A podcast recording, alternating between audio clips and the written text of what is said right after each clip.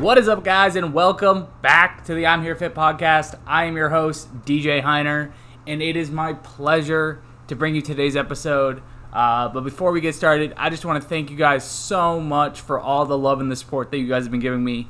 I know it's only been a couple of episodes, and I know that it's been a couple of weeks since I put an episode out. Um, but just the amount of love and support that I'm getting from you guys is absolutely amazing. Um, again, I can't thank all of you guys enough, so I appreciate you. I love you all. Thank you. Um, today's episode, I really want to talk about motivation and how to stay motivated while losing weight, or how to stay motivated while you're working out, uh, and kind of things that kind of go along with that.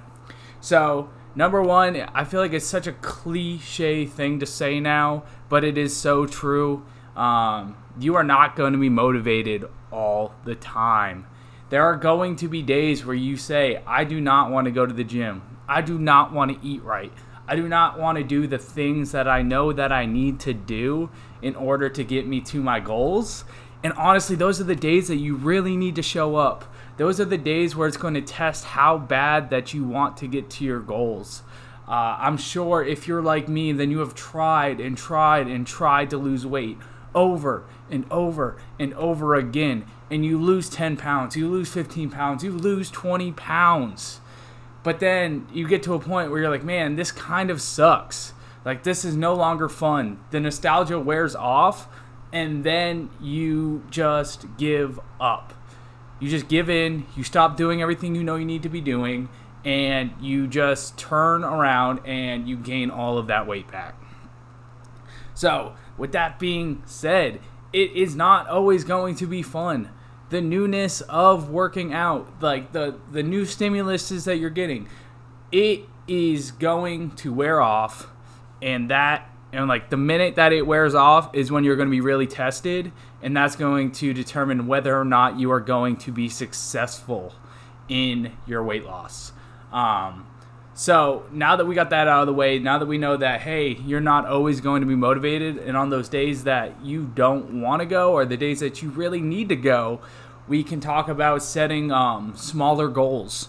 Uh, for me, when I went into it, I thought it'd be so cool to get down to two hundred pounds again, to be under two hundred pounds for the first time since like eighth grade.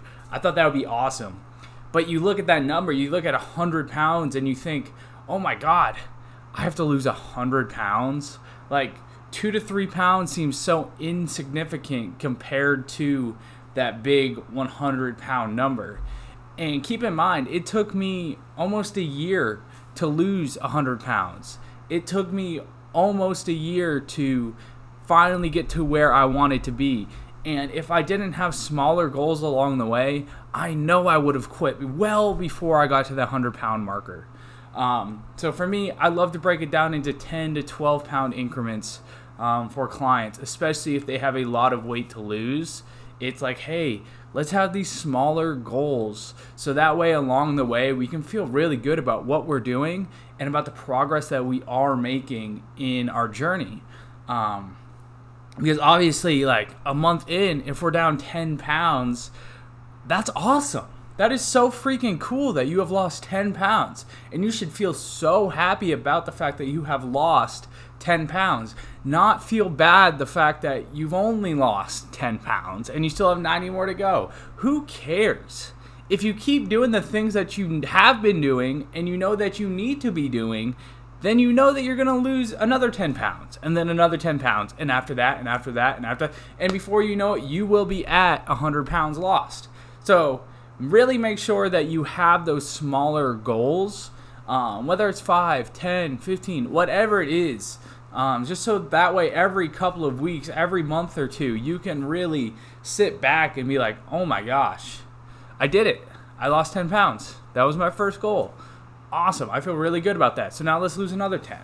Um, so that's kind of how I like to break weight loss down. But then I also think it is so important to have non-weight specific goals in mind. Um, that's why I really like tracking. Obviously, you have to track calories in order to lose weight. Um, you need to be in a caloric deficit in order for weight loss to happen. Um, but that's like another cool thing with tracking calories, is that hey, you can really kind of gamify it. It's where, hey, I really want to track my calories and be perfect this week. Or, hey, six out of seven days, I really want to hit my calorie goals. Or six out of seven days, I really want to hit my protein goal. Just so that way at the end of the week, when you are really putting in the work, you can look back at it and be like, wow, I really am doing everything that I know I need to be doing. Uh, and you can feel really good about that. Um, so you have kind of weight goals, break them down into like smaller weight increments. You can kind of gamify your calories. Um, I really like to shoot for like performance goals in the gym too. So, hey, let's get a little bit stronger this week. Let's try to add ten pounds on our squat. Let's do this. Let's do that. Let's do other things that kind of take our mind off of the fact that we are trying to lose weight. And let's use that to push us in a more healthier mindset in getting stronger and really focusing on our overall health. Um, again, like, so like those little things, those little wins throughout the week, little wins throughout the months are going to keep you motivated and keep you striving and keep you pushing towards your bigger goal.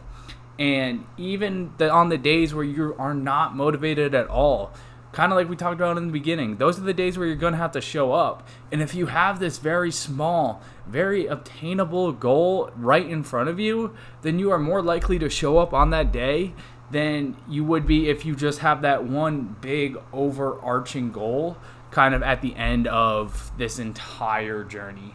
So kind of to wrap this entire thing up, make sure we have a big goal.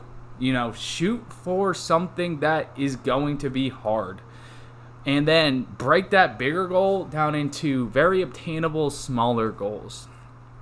And then number three, make sure we have like performance goals or other types of goals on long top of our weight loss or weight gain or whatever it is goal. Um, just so that way at the end of the week, at the end of the month, at the end of the year, we can really look back and be like, wow, I did so much and I'm so happy. Um, and that way you can look back at yourself and just keep on pushing because you know that you're making progress.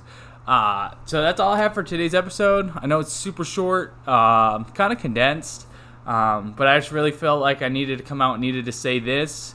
And I'm not going to, I don't know, I feel like for me, staying motivated with this podcast is going to be kind of tough because I feel like if they're not forty-five minute hour long episodes, then why would anyone listen? But for me, it's like, hey, just putting it out there and putting stuff and putting helpful and useful information that I know I would have needed when I was losing weight. Um, putting that out there is going to be the best thing that I can do for, um, for someone who is where I was. So, Uh, I hope you guys hold me accountable just like I'm trying to hold you guys accountable. I hope you guys have a wonderful day. And remember, you need to be there for yourself so that way you can be there for others. Um, have a great day, and I'll catch you all later. Peace.